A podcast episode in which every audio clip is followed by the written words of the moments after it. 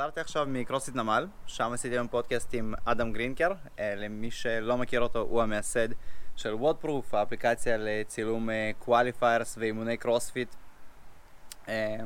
שממש רצה כזה בכל העולם היום. ודיברנו קצת על הכל, קצת על הקרוספיט התחרותי. לרוב דיברנו על הקרוספיט התחרותי, דיברנו על האם התחרויות אונליין הן הוגנות, על כל מה שקשור לסרטונים והוכחות שהמתאמנים והספורטאים מצלמים ומעלים, איך אפשר להפוך את זה להוגן יותר, מה WODProof כאפליקציה עכשיו המציאו פיצ'ר חדש שנקרא טיימסטמפ, שיוודא שהסרטון יהיה מצולם באיזשהו תאריך מסוים, ואם לא, אז הוא לא יקבל אישורים. וכמובן אדם פינק את כל הצופים בקוד הנחה של 50%, פשוט ירשמו סטויקס בתוך אפליקציית WODProof על הפרו פאקג'. יש את WODProof הרגיל ויש את הפרו פאקג' שהוא נותן מלא דברים נוספים שאפשר להוסיף ולעשות. מי שזה מעניין, 50% הנחה לקהל הישראלי, לקהל הצופים של סטויקס פודקאסט, פשוט תרשמו קוד הנחה סטויקס, STOIX, וזהו, יאללה, בואו תראו את הפודקאסט.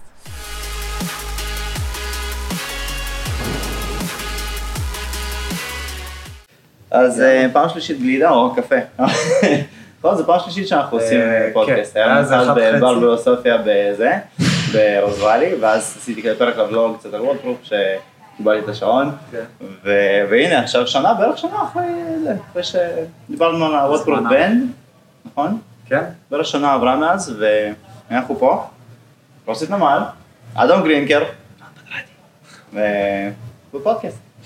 מעולה. אז כמו שאמרתי לך, לי יש כאילו כמה נושאים שבוערים בי בתקופה האחרונה. זה הפתיח. ואדם שלח לי הודעה, אמר לי, טוב, שתקתי מלא, אני רוצה לדבר, בוא נעשה פודקאסט. אמרתי, יאללה, תגיד מתי, והנה אנחנו פה. כן, אז לא בקטע הזה, וכאילו יהיו פה דברים שאני מקווה שהם לא משהו ספציפי על ישראל, אבל... כן, היה איזשהו תהליך שהסתיים פחות או יותר השבוע עם WODProof, שהמטרה שלו היא קצת יותר גדולה ולשנות או לעורר מודעות לכל מיני בעיות בעולם הזה של הספורט, התחום שנקרא קרוספיט שמשותף וכולנו אוהבים, משותף לכולנו. אז כמו שאמרתי, יכול להיות שהרבה פעמים אני אשאל אותך שאלות ולא אתה אותי. בכיף. כדי להראות כאילו את הדעה... הרווחת סלש מה האתלט תחרותי ברמה... בינונית, מינוס. לא, ברמה של אתלט תחרותי בכל מדינה דעתו. לא הפיטסט און ארת' וגם לא מישהו שנרשם לאופן ולא מצלם וידאו. ואני ארצה לשאול אותך, כמה אנשים אתה מכיר שיכולים להגיד שהם עושים פרנד מתחת לשתי דקות? מתחת לשתי דקות? אני לא אחד מהם. מתחת לשלוש. אז... אבל לא הרבה. תרשה לי לתקן אותך, גם אתה יכול. ואני אתפס פה על ניואנס קטן, שאלתי לך כמה אנשים יכולים להגיד, שהם יכולים... יכולים להגיד? כולם. ועכשיו השאלה היא... האם כן... זה לא נכון, כמה אנשים יכולים לעשות. אני יודע. כמה אנשים יכולים להגיד. אני בכוונה שאלתי ו... פינגר קרוסט, קיוויתי שתגיד לי את התשובה שענית. זאת בדיוק הבעיה שאני הולך להצביע עליה, ולראות איך כל העולם סובל מהתופעה הזאת של איזה תוצאה אתה יכול להגיד, לעומת איזה תוצאה אתה יכול לעשות באמת, ואיך זה משפיע על כולם עד רמת פיטסט און ארת'. הדבר האחרון שיצא עם WODProof והיה לו תהליכים, הוא בעצם... חותמת זמן. טיימסטמפ, לא, שלחת לי אתמול, נכנסתי, מה עושים עם זה? אז זהו, זה כבר קיים בצורה כזאת או אחרת, בפלטפורמה שאם יהיה זמן אני אדבר עליה, ובדקנו מה קורה אם אנחנו יכולים לעשות צילום, ולהוכיח שסרטון שצולם, צולם באמת באיזשהו טיימפריים ספציפי. למה זה משנה? אני פשוט אדבר סתם מכזה... קואליפייר שעשית, נגיד לערפי, אפילו לאפרודיטה. אז היו לנו תאריכים 3 שבועות, תעשה את האימונים כמה שבא לך, תעלה תוצאות, זה התאריך מתי שהתוצאות צריכות לעלות, יחד עם הקישור לסרטון. הדבר היחיד שאני יכול לחשוב עליו זה ש... לא יודע, זה כאילו... אני מנסה עכשיו מה הייתה הבעיה. אני טוען. הדבר היחיד שהיה, מה שאני ראיתי, שאנשים נגיד מעלים לסרטון מאוחר, כלומר מזינים תוצאות, מזינים לינק לקישור לסרטון, והוא עדיין לא עלה, אז כאילו, תמיד עוד כמה שעות. אבל איפה, כאילו אם יש זמן שאתה חייב לעלות תוצאות, ואם אתה לא עומד בזמן, אז אתה גם ככה לא יכול לעלות תוצאות, אז למה חשוב לעשות טיימסטאפ, או מה אפשר לעשות עם הטיימסטאפ כדי, כי כאילו זה מה שאני חשבתי, למה צריך אותו, אם גם ככה יש איזשהו תמיד שבועות. כן, אז באופן האחרון שהוא היה באוקטובר? כן. זאת הייתה השנה הראשונה, אמנם עשיתי את האופן, אבל זאת הייתה השנה הראשונה שלא אכפת לי מה, אכפת לי באגו מה התוצאות שלי, אבל הן לא משפיעות על כלום לגבי עצמי. איך שאני אהיה באופן, אם אני אהיה אחרון בארץ או ראשון, או שני, אין לזה שום משמעות. יחד עם זאת שאין לי סיכוי להיות ראשון בארץ, ולא כיוונתי לשם. כן. והראש שלי היה פנוי לחשוב. לא התכוונתי, אבל לא היה פנוי לזה. ואני פנה אליי יום אחד, נשבע לך, אני במילואים, בצפון, בשטח... עושה הרבה מילואים. לא. אני חושב תמיד מוצא אותך. יהיה לי עוד חודש מילואים, אבל... אתה עושה הרבה מילואים. הכל יחסי. ואני מקבל פתאום הודעת DM באינסטגרם מביל גרנדלר. לא יודע אם אתה מכיר אותו. היה פרשן השנה ברוג אינביטיישנלס, אז הוא בחור מוכר, היה גם בדובאי, הוא המון שנים בתחום, והוא אמר לי, תשמע אדם, נשבר לי הזה, בגלל XYZ, לא משנה מה היה בשיחה, ואני אמור לישון, מילואים, ואני אומר, אני קם מוקדם, הלכתי לשיחה איתו של שעתיים, והייתי בהלם מבעיה, משפט אחד שהוא אמר, בסוף, מאיזה סיבות שלא היו, הרמה של אתלטים על הלידרבורד או באונליין קואליפייר, והרמה שלהם על הקומפטישן פלור, הטווח יכול להיות תהומי. ופה המוח שלי התחיל עכשיו. את האימון לא זוכר איזה של האופן, 19-5, עשיתי שם במילואים. אז אני זוכר בדיוק מתי זה היה התקופה שהתחלנו לדבר, וכמעט כל ערב התחלנו לחשוב מה הבעיות. ואני אומר, בונה, למה זה יכול לקרות? כמו שאתה שואל, מה יכול להשפיע עליו? אז קודם כל, לגבי מה שאמרת על הלינקים, לא כולם עובדים בשיטה שאמרת. חלק אומרים, שומעים, כמו באופן. נגמר האונליין קואליפיירס, תגישו את הסרטונים. זה אחד. שתיים, קופירייט קליימס. אני מגיש את הסרטון, הוא לא נפתח בגלל שיש שיר ברקע שחוסם אותו. אז מה אומרים? אומרים, אוקיי, יש לך 24 שעות, או אני לא יודע מה, תגיש שוב סרטון. כן. לא פשוט אפשר בתוך יוטיוב פשוט להגיד, טוב, תשתיק את הסאונד והחלק הזה וזהו. אין ספק, אבל מנהל האירוע, אחרי שהתוצאות על הלידרבורד נחשפו, נותן לך איזשהו חלון נוסף, ושניכם מצפים, הוא מצפה ממך שתגיש את אותו סרטון בדיוק, שהשיר מושתק, או משהו קרה והוא ייפתח. אף אחד לא מדמיין שיש מצב שאתה תעשה שוב את האימון. אבל עקרונית אתה יכול? מסכים איתי? כן, יופי.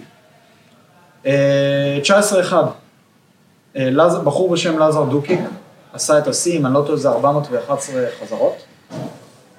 לאחר שהסרטון שלו, אמרו לו, שומע, ניצחת, שלח לנו את הסרטון. למה? אנחנו רוצים לתת לך פרס כספי. שלח את הסרטון, אמרו לו, תקשיב, אתה לא שובר מקביל באף חזרה. או ברוב החזרות. בום, הורידו לו מספר תאומי של חזרות, אם אני לא טועה, באזור ה-300 חזרות, משהו משפיל. הוציאו אותו משם. כן. ואז באו לבן אדם אחר בקטגוריית גיל 35 פלוס, ואמרו לו, שאל אותו, אותה תוצאה כמו של עזר. שומע? אותו דבר, תגיש לי סרטון. מה הוא אמר? אין לי סרטון. מה אמרו לו? אין בעיה, אתה לא יכול לקבל את הפרס הכספי, אבל התוצאה שלו היא זהה. אף אחד לא נגע לו בתוצאה. אתה מסכים איתי שיכלתי לרשום איזה מספר שאני רוצה, הייתי יכול לרשום פרנד דקה 59, במקרה הזה לא הראיתי סרטון, והתוצאה הזאת תישמר בלידרבורד? כן. זה אחד. שזה באופן זה ממש אישו, במיוחד עם קהילות קטנות, כמו בארץ, או כמו, אני מאמין שיש עוד הרבה מדינות שהקרוספיט הוא יחסית מפותח, אבל זה לא ארצות הברית, בוא נגיד ככה, ויש כמה חבר'ה, נגיד שניים, שלושה חבר'ה שאמורים שיש להם איזשהו כיוון להיות ראשונים ולהגיע לגיימס, ואז יכול להיות שיש לאחד מהם יש מקצה שהוא פחות טוב, אוקיי? ואז הוא נגיד מסיים באיזה מקום חמישי. עכשיו יכול להיות שאם תחת מסיים במקום חמישי, יש מצב שהוא עדיין נותן בראש בעוד מקצים, והם מסיים במקום ראשון, אבל הקהילה, החבר'ה, אני אגיד, טוב, הוא אח שלי, ואני רואה את ההפרש בין התוצאה שלו לבין תוצאה של מישהו אחר, ואולי נדחוף שם איזו תוצאה בין לבין, ופשוט ארחיק אותו, ויתן עוד כמה נקודות שליליות, איזה 3-4 נקודות שליליות, שירחיק אותו שנות אור מלהיות ראשון, ואז אף אחד לא ביקש ממני סרטון, כי אני גם ככה לא ראשון, אז מה אכפת לי, אני נשאר במקום 60, אבל פאקינג הרסתי למישהו את החלום לטוס לגיימס. מה שמדהים, זה שבלי לתאם גרסאות, אתה עשית לי בילדאפ, וזאת בדיוק התאונה. לא, בדיוק. ושוב, למה? אנחנו חיים את זה. והטענה שלי היא שבכל פעם, אני האדם, ידעתי שאין לי שום סיכוי to qualify ל-originals as individual. לא יכול, אין לי את הכישרון ואת היכולת הזאת להתקבל. לכן, זה לא משנה. אני אהיה שני, שלישי, רביעי, עשירי בארץ, זה לא משפיע על כלום. ל-RFA, אם אני רוצה, אני בטופ 50, אחלה. עכשיו, הפורמט החדש נותן לאנשים הזדמנות שלא הייתה להם בחיים, והם יעשו whatever it takes to qualify. כן. וזה נגיש יותר מאי פעם. באיזה מקום סיימת באופן? השנה? הגשתי תוצאה אחת לדעתי. למה הגשתי תוצאה שם? כי אמרתי לעצמי בראשון, סיפרתי לך למה עשיתי את האימון הראשון, הצטרפתי לחבר'ה, ואמרתי, אני לא ממשיך יותר. כבר לא הגשתי, לא היה לזה משמעות, ואני לא אשקר בתוצאה שכן הגשתי, עשיתי דבר דומה למה שאמרת. אני עשיתי תוצאה, הגשתי סרטון, חשפתי אותו בוודפרוף, רציתי את התוצאה הזאת להגיש, כי הייתי גאה בה. יכול להיות שדחפתי מישהו אחר אחורה בגלל זה. של בעקוב. אולי. בסדר, נו זה. עשית את זה, זה אין כמה. אני יכול להגיד שלא עשיתי משהו שהוא לא תקין, ויותר מזה, אמרתי, הנה הפרוף שלי. זה הסרטון שלי. אני לא הגשתי תוצאה כדי לעשות מניפולציה ללידרבורד, וזאת זכותי ושילמתי על ההרשמה. אז אתה אמרת את המשפט הבא, אמרת, אני יודע שאני יכול להזין תוצאה ולהיכנס בין לבין, אבל אני לא מספיק טוב כדי שמישהו יבדוק אותי. זה בדיוק הפאנץ'. אנחנו בישראל, או בכל מדינה אחרת, מגישים תוצאות כדי להגשים לעצמנו חלום ולהגיע לגיימס, אבל יכול מאוד להיות שבעצם זה שאני הגשתי תוצאה אסטרונומית באימון XYZ, אני דחפתי את נואה אולסן החוצה. בואו נחזור שנייה לסיפור של אולסן. אולסן לקח שני השנה. כנראה שהוא היה ראוי להיות שם. אני רק הסתכלתי עליו בגיימס, באמת, זה היה פשוט מרשים, היה כיף לראות את זה. כי פרייזר התרגלתי את זה שהוא טוב. התרגלתי את זה. כיף לראות לי שהוא היה באמצע כזה, לא לפה ולא לשם, שנה טובה, שנה לא טובה, פצוע, לא פצוע, פתאום זה המקום שני. אבל אתה תסכים איתי שהוא עשה קפיצה מלהיות בחור שעושה את הטעות 2 בגיימס, והוא מסיים איפשהו בטופ 5-10, למקום שני, ואתה אומר, בונה, הבן אדם שאמר על הלידר ג'רזי, לאורך זמן, מגיע לו להיות שם. הוא לא הקץ שום דבר. אבל אם תחזור אחורה, ואם כמוני עקבת אחרי זה, וזה כאב לך עמוק בפנים, הוא כמעט לא התקבל לגיימס. הוא נלחם על המקום שלו, והוא היה צריך לטוס לאיטליה, וגם שם הוא לא הצליח. אחרי איטליה, שהוא סיים שם, הוא עדיין לא קיבל כרטיס.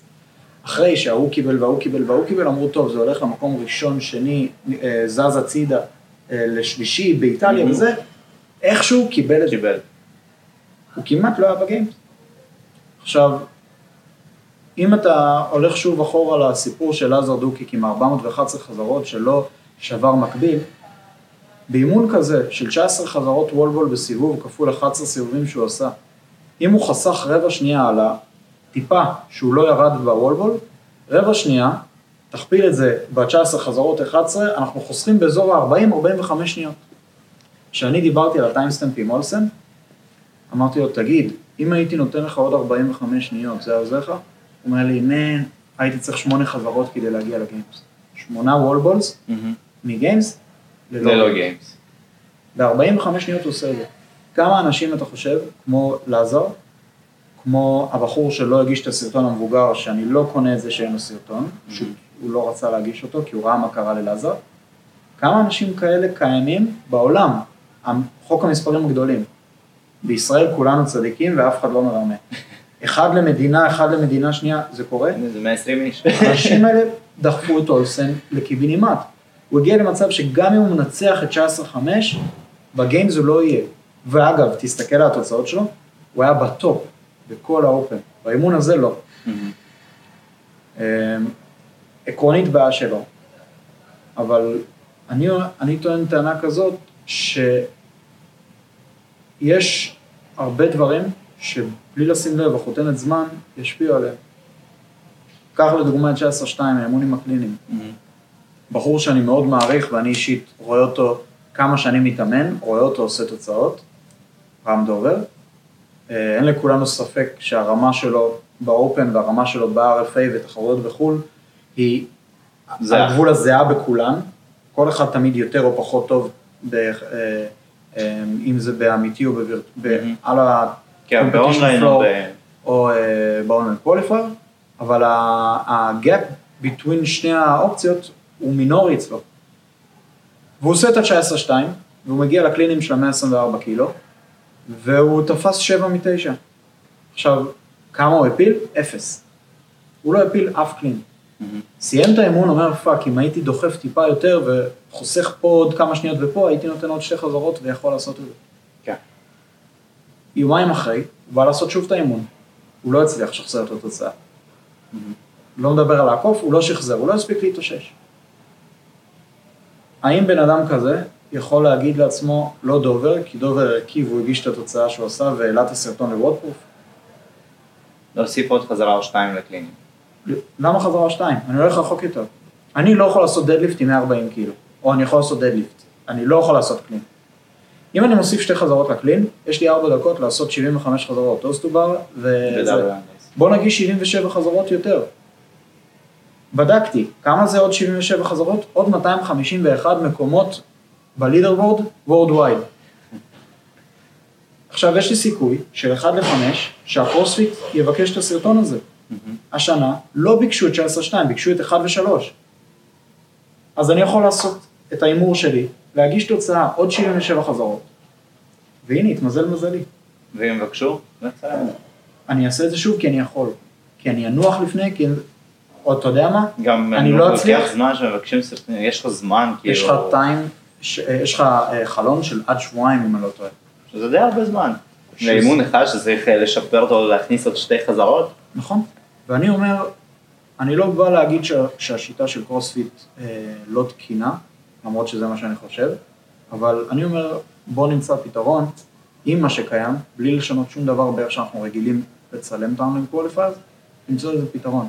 והטענה שלי היא כזאת, אם אני יודע שאני צריך להגיש סרטון שאומר שאני עשיתי את זה בטיימפריים ביום שישי עד שני, כשהיה מותר לעשות את 19-2, ולא הצלחתי, לא יהיה לי הוכחה לדבר הזה.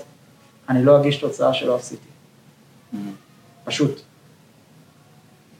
האנשים שיזינו תוצאות ועד היום העיזו לרמות, כי הם ידעו שהם יכלו תורידו the workout ולהשיג את התוצאה הזאת, לא יעשו את זה. אנשים שאמרו, הסתכלו לסרטון ב-19-1 ואמרו, וואלה, לא שברתי מקביל, אבל יש לי את הקפסיטי לשבור מקביל, לשים לב ולעשות אותה תוצאה, אז כן הגישו את זה, לא יעשו את זה, כי לא יהיה להם חותמת שמוכיחה שהם עשו את זה כשהם היו צריכים. זה מגניב. עכשיו,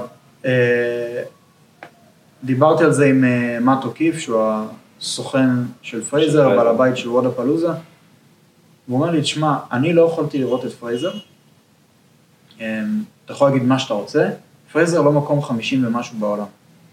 לא יכול להיות שבאימון, לא משנה איזה, הוא לוקח מקום 50 ומשהו. תיקח את פרייזר ביחד עם כל אלה שאמרו שעקפו אותו ב-19-1, שים אותם עכשיו פה באולם אחד עם מטרות וולבול וחתירה, שום סיכוי. אני לא אגיד לך שהוא יכול, שהוא לא, אולי מישהו יעקוף אותו, אבל אין שום סיכוי שהוא יסיים מקום 50. זה לא יקרה. אז קיימת פה בעיה והיא צריכה למצוא פתרון. זה הפתרון שיצא כרגע. So far, אני לא יעיד על עצמי, אבל התגובות טובות, ו-11 יותר, אבל עוד לא רשמי, אבל 11 תחרויות, sanctioned events בעולם, אישור שהם הולכים להשתמש בזה, ומעודדים את כולם לעשות את זה, כי זאת בעיה שכולנו סובלים. והדבר הנוסף שאני רוצה להגיד, ובאופן כללי, זה למה בעצם בעולם זה תקין, מקובל, הגיוני, ואפילו די סטנדרטי, שמתחרה ישתף את התוצאה שלו. למה אולסן, שדיברנו עליו קודם, בסוף כל אימון, גם אם הלך לו חרא, הוא מעלה וידאו מלא ליוטיוב, ובישראל אנחנו אף פעם לא רואים את זה. תשמע, הייתי עכשיו חודש בארצות הברית, ואחד הדברים שחזרתי איתו כאילו לארץ וכזה, לא שהיה לי קשה, אבל זה פשוט לא אומר, די, זה העולם שאני חי בו. יש לאמריקאים, לא משנה איפה, לפחות ככה לי זה הרגיש, יש איזה משהו, כאילו, אם זה רשום, אז ככה עושים את זה. וכולם הולכים באותו הקו, לא יודעת, זה אפילו בדברים הקטנים, זה בסוף נובע לזה שאתה מגיע, ניגש לאומץ, תשאל אותו, תגיד, איך אני מגיע לזה, והוא נתן לך מענה, כי בסוף זה איכשהו נגרר לזה שאנשים מתנהגים בצורת העולמות, שיש שם מקומות, יש שם דרייב-בייז ומה לא, אבל איפשהו, אם יש לך תור, אם יש לך מקום, אתה מקבל את זה ואתה הולך לזה. אז אני חזרתי לארץ ואני אמרתי, מה, כל כך רבה, לי אישית, כל כך הרבה יותר נוח עם זה שאתה יודע, יש את החוקים וזה מה שעושים. נכון, ואתה בונה על זה, אבל שכולם כמוך רואים את החוק ועובדים לפיו. אף אחד לא bend the rules, אף אחד לא מנסה להגל פינות. זה איזושהי תרבות כנראה, זה משהו...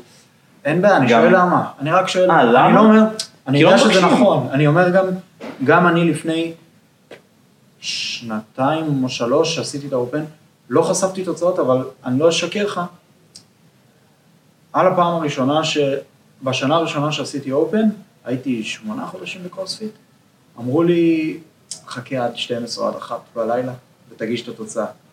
אני כזה, זה מה שהגדולים אמרו לי לעשות, זה מה שאני אעשה. או תגיש ונאשר לך את זה רק ב-2. כן. עשיתי כי זה מה שאמרו.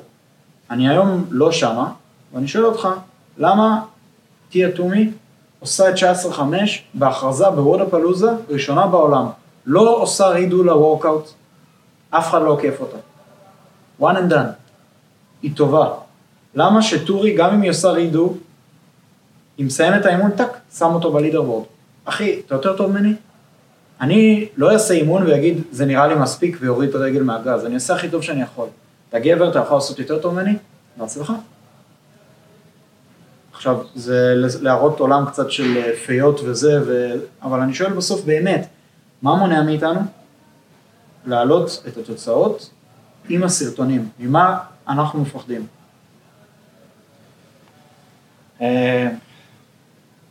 אחד, תמיד יש, כמו שאתה אמרת, תמיד יש מה שאתה חושב שאתה יכול לעשות באמון ובין מה שעשית. כל אמון שאתה מסיים, אתה אומר, יכלתי. ואם יש לך את האופציה להעלות את התוצאה שיכלת לעשות בלי שמישהו יבדוק, יש פה איזשהו, אתה יודע, זה... כמו אימורים, אתה אומר, טוב, לקחת את הסיכון ולהרגיש טוב עם עצמי, כי אני עקפתי את, ואנחנו עושים את זה. זה דבר שממש קשה לי. לא כולם הם באים ואומרים, טוב, זה מי שאני, זה מה שאני יכול לעשות, וזה מה שאני מציג, או אתה יודע. כן. סתם, עשיתי אתמול, אפילו אני מסתכל על עצמי, אני אומר, מאיפה זה מגיע? זה יצר טבעי כזה. אתמול עשיתי סתם בורג ג'אמפ, כאילו קפצתי, מדדתי כמה אני קופץ. יצא ל-115 סנטים, שזה לא הרבה, זה לא קצת, זה כזה, אפשר יותר. ואז הוא שאל, כאילו, העלה את זה לסטוריה, ומישהו שאל אותי, כמה? והדבר הראשון שאמרתי, למה שאני אענה לו? כאילו משהו, יגיד לי שאני יותר טוב, כאילו, זה הדבר הראשון שקפץ לראש, מצד שאני אומר, מה זה משנה, כאילו, אני פשוט קפצתי, מה אכפת לי, מה הוא חושב, או מה הוא עושה, כאילו, ואז אתה, עניתי לו, אבל הדבר הראשון שעלה לראש זה כזה, אני לא אספר לו, אולי אני אסיף לעצמי 5 סנטים, כאילו, זה הדבר הראשון שקפץ לראש, ואני אומר, מה? זה עזוי, כאילו, אני פשוט... מלאך סטן כזה. זה לא תחרות בכלל, אני סתם קופץ על קופסה, זו תוצאה שלי, אני אספר אותו לכולם, מה זה משנה.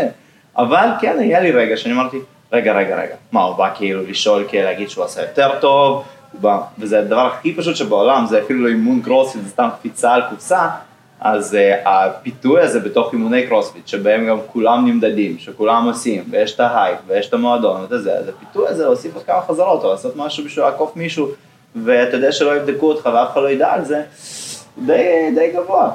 אז קודם כל... יש לי שאלה, למה נכון כשהחבונים תוצאה בלי סרטון צריכים לרשום שם של שופט, והאפילייט שבו עשית את זה? אני בטוח שהיו מיליון תוצאות שאתה יודע, היה שופט, היה אפילייט, אבל לא היה סרטון, ביקשו תוצאה, כאילו בסרטון אמרו, פוסלים לך את זה. למה לא עשו משהו לאפילייט או לשופט? למה לא עשו איזה, טוב, תשמע, אפילייט, תקשיב, בא לאפילייט שבסוף מאשר את זה, אומרים, אחי, עשו שיחת האימון, פח, 300 חזרות, עשה 400, בסוף תחת עשה שם 100 חזרות. לא יודע, בוא תקבל כנס, כאילו משהו שיהיה לזה, אין לזה משקל. זאת בעיה אמיתית. לא חושב פעמיים מאשר או לא. אני מסכים איתה, אני מסכים לגמרי. ובסוף צריך שיהיה לך את האינטגריטי שחי עם עצמך, להגיד אם אתה, לפני שאתה נותן לבעל הבית של המועדון לאשר את זה, האם אתה יכול להיות שלם עם עצמך ולהגיש תוצאה כזאת? אוקיי? כי בסוף אני יכול להגיד לך שאני, אם הבעל הבית של המועדון שלי ישר כמו סרגל, כמו שיש כרגע, אני לא אעיז לשים אותו בסיטואציה שהוא מעגל פינות בשבילי, רואה את זה, ומגיש תוצאה שהיא לא קרתה. האם יש מקומות שאנשים לוקחים את הצ'אנס הזה ועושים את זה, שמים את הבעל הבית בפינה? כן, יש. האם אני יודע על דברים שקרו פעם? אני יודע להגיד לך על אנשים בישראל, אני לא אמנה עכשיו שמות, שהיו בקטגוריה שלי לפני שנתיים, באימון עם ההליכה לידיים, הוא נופל קצת לפני הקו, עובר לו בראש המחשבה, המצלמה, אם מרחוק לא רואים שלא עברתי את הקו, הוא פשוט קם וממשיך לכיתוע הבא. אבל אני, לא רק שלא המשכתי הכיתוע הבא, חזרתי אחורה. יש אנשים ש... ושוב, אני לא בא להגיד שאני גבר, אבל אותם אנשים כנראה מתביישים לפרסם את הסרטונים שלהם. יש להם מה להסתיר. אם אתה בטוח בתוצאה שלך, אתה גאה בה, ובטח אם אתה מגיע למצב שאתה מתחרה על הטופ 3 לייצג את המדינה שלך בגיימס, אני לא רואה סיבה לא לשתף את התוצאות. אני אגיד לך מה... אפילו לא בצורה ביקורתית, אני אומר, למה? אוקיי? אנשים מעלים, מרימים גבה, שואלים שאלות, מדברים לא יפה, מלכלכים באינסטגרם, יש איזה פתרון ממש פשוט. תשתף. לא כי אתה צריך להוכיח משהו, אבל תיקח, איך אמר לי, צריך לתת קרדיט למצרי על המשפט הזה, זה הזוי, שהתחום הזה שנקרא קרוספיט, ולא שמעת את זה בשום מקום אחר, זה התחום היחיד שאתה יכול לייצג את המדינה שלך, על סמך חבר ששפט אותך. בסוף זה מה שזה, בעל המועדון, חבר שלך. אתה רואה צ'אנס שתיקח, הגעתי לגיימס, הייתי עם החבר של טורי שם. קיבלו אותי באוטו, שמו לי את השיר טוי, לצחוקים לפרגון לישראל, דיברנו על השיר שלהם, צחקתי, אמרתי להם על השיר של האיסלנדים, תשמעו, מה זה היה? מה שלחתם? מה הוא ענה לי? היית צריך לראות את האחרים, שלחנו את הכי טוב שיכולנו לשלוח. בדיעבד, אחרי כמה ימים, אמרתי לעצמי, בונה, אפילו אירוויזיון, פה היה לך את נטע ברזילי, את נרים, הייתה איזושהי סוג של תחרות, הקהל בבית היה מודע, ואפילו היה חלק מהבחירה, ושלחו נציג. איסלנד, שלחו את הרב במיעוטו, סבבה. שלחו נציג, המדינה בחרה ושלחה. פה חבר גורם לך להגיע לגיימס. זה בעיה. עזוב את הבעיה, אוקיי, אתה לא יכול לשלוט בזה, זה החוקים. למה אולסן משתף אימון? חבר'ה, אני רוצה לרדת עכשיו מ8, לא מצליח.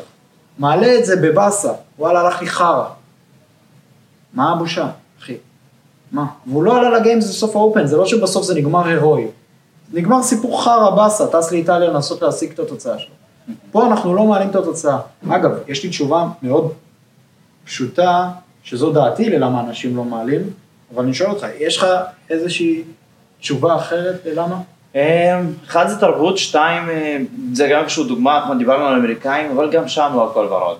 היו בשנים הקודמות, ניסת הייתה שצילמה פוש-אפס מ8 קילומטר ב-240p.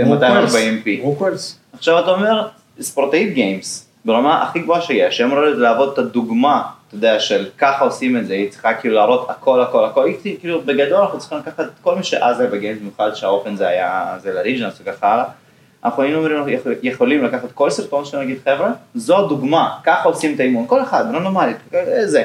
ככה עושים את האימון, ככה מצלמים אותו.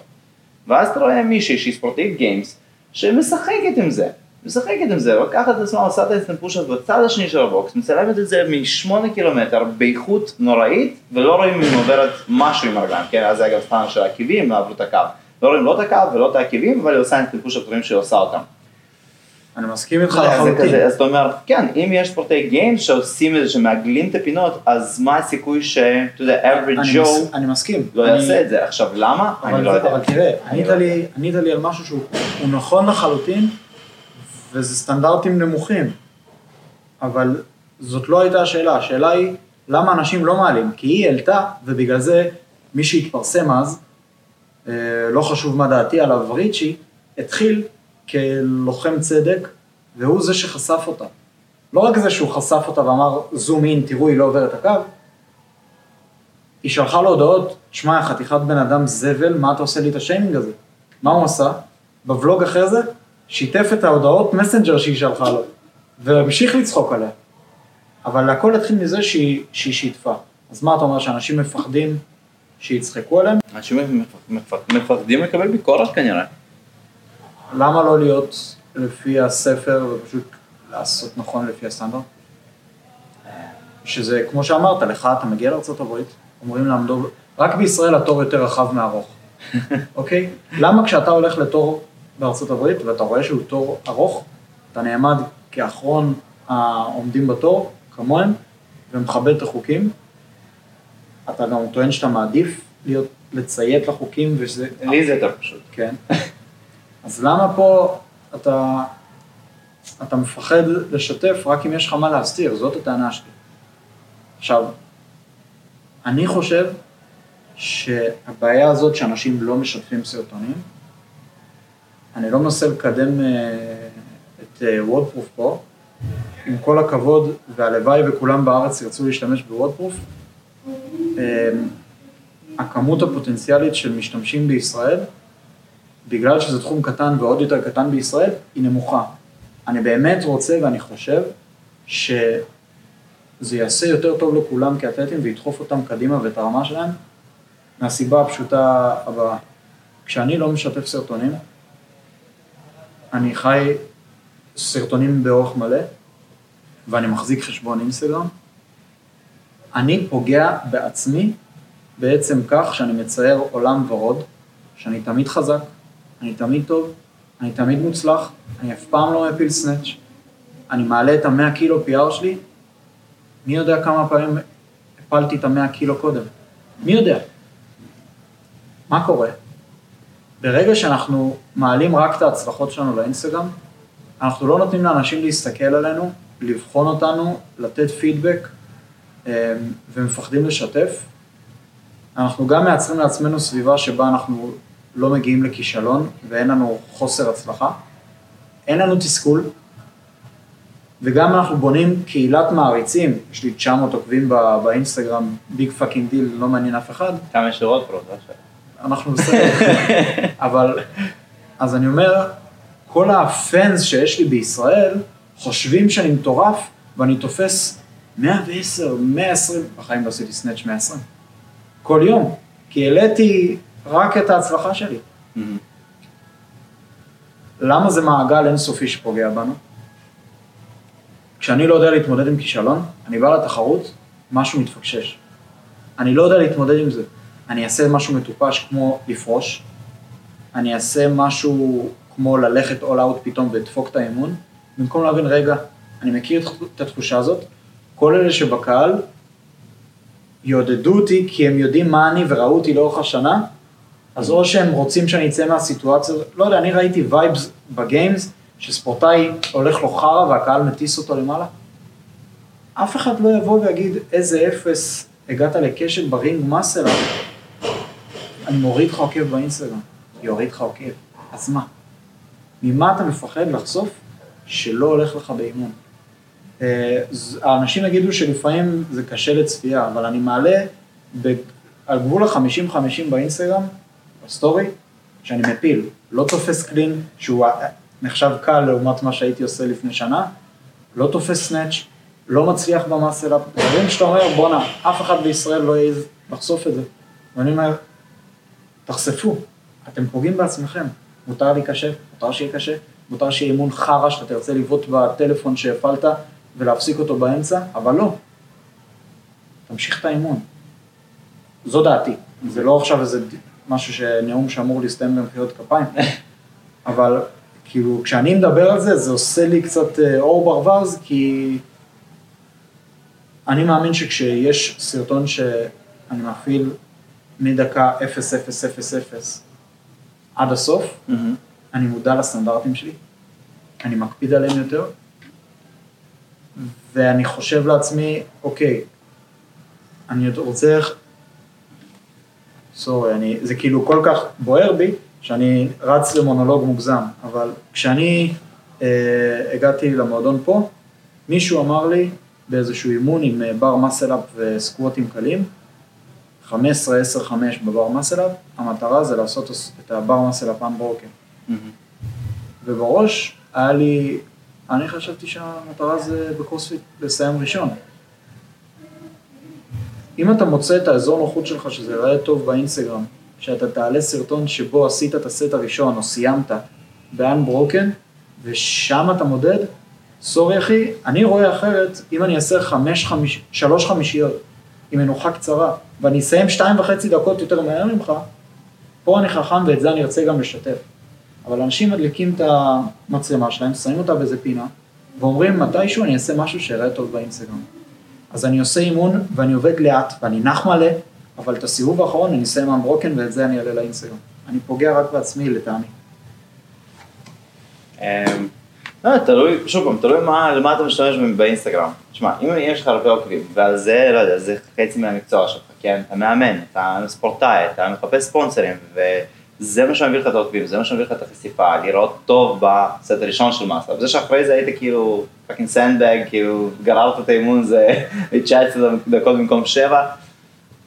אתה יודע, בסוף זה איזשהו כלי שאנשים משתמשים בו, ויש להם, אולי יש, לפעמים יש איזשהו אינטרס שהוא קצת כאילו מעבר מלהיות הוגן, או להיות בכושר, או להיות טוב בקרוספיט, אלא, אתה יודע, משהו אחר, כמו להיחשף, כמו למכור עוד איזה תוכנית, עוד איזה משהו, כי תראו איזה תותחת. מסכים איתך לחלוטין, לגמרי. ובזה יש לכם, כי זה לא רק בקרוספיט, זה כל התחום של האינסטגרם, אתה רואה נשים, אתה רואה נשים.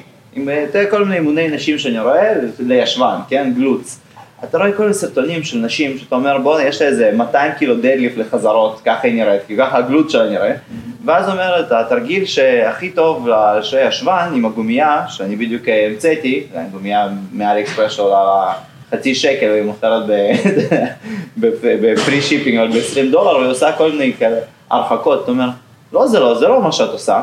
את כאילו מתאמנת קשה, את עושה היפ-טרס ודדליפטים, ואת רצה, וכאילו, והאימונים שלך הם קשוחים, אבל עכשיו את מנסה למכור לאנשים איזו גומייה, ואת מראה שככה גידלת את השוון המדהים הזה עם הגומייה הזאת, לא, זה שקר. אבל בסופו של היום זה העסק שלה, אבל זה עובדת, ואם היא תראה את הדליקטים הכבידים שהיא עושה, זה לא הולך למשוך את הקהל שמנסה למכור לו. מסכים לגמרי. ואז משם הכל, אתה יודע, מתגלגל את זה. אני מסכים, אבל כמו שאמרת, זה הכלי שלך לעסק, לקידום. בוא תיקח את מרקוס פילי, הוא מעלה פאנקשן לבאדי בילדינג כל הזמן. נכון. זה גם מה שהוא עושה. הוא גם עושה אימוני קרוספיט, הוא משתף אותם. אני לא בא להיות, שוב, איזה לוחם צדק פה, ואני רק אומר, הכלי הזה, האינסטגרם, פגז, ויותר מזה, WODProof מתבססת על האינסטגרם בהרבה מאוד מהערוצי קידום. בלי אינסטגרם, אנשים יהיו הומלסים, דוגמניות, פרזנטורים כאלה או אחרים, כל הכסף שהם עושים האינסטגרם, זה כלי מדהים. עדיין, כאתלט. אם אתה לא עובד עם גוף, עם איזה מישהו שהוא שמה בשבילך מנטלית, מלווה אותך ויודע להכין אותך להכל, תהיה מודע לזה, שאם אתה לא מפתח עסק, אתה אתלט שמפתח את עצמך ורוצה להתחרות, מה שאני ראיתי עד היום בישראל, אני לא אתן עכשיו שמות, אנשים שבנו לעצמם או מעצמם משהו באינסטגרם, ולא הצליחו להראות ולהביא קבלות לזה על הרחבה, אגב בהם פי 8, זה הפיל אותם בתחרות, והם סיימו בקיבינימט ממה שהם ציפו, או הקהל מעריצים שלהם ציפה. עכשיו, אתה לא עושה את זה בשביל הקהל, אבל אתה פוגע בעצמך. אין בעיה בלסיים מקום 5, 11, לא משנה מה, ב-RFA. אבל אם מחרת שאתה רמה של טופ 3 ואתה מסיים 30, וזה קרה בגלל שאתה מנטלית, במקום לבנות את עצמך ולהכין אותך לכשל, יצרת לעצמך מצב שאנחנו רק מצליחים, זאת בעיה שאתה יכול לפתור, ותתמודד עם זה. תלך, שוב, האנשים שאני קצת יותר מחובר אליהם, אולסן עולה בסושיאל מדיה, אנשים מהגיימס, בואו להתאמן איתי. בישראל, אני לא יוצא לראות בתור מתחרה, אף אחד מהמתחרים שלי עד ה-RFA. אני אתחמק מזה, אני אלכלך עליו, ואני אשמיץ אותו בכל אפשרות שיש, במקום להגיד בונה, אנחנו חיים שתי דקות אחד מהשני. אני יכול להתאמן עם כל האנשים שיותר מאתגרים אותי בארץ, ולהפוך את זה למשהו פורה. מסכים איתי? מסכים. אז אני אומר, למה? זה כאילו, לא חושב שיש לך תשובה, אבל וואלה, זה בסדר לדפוק אימון.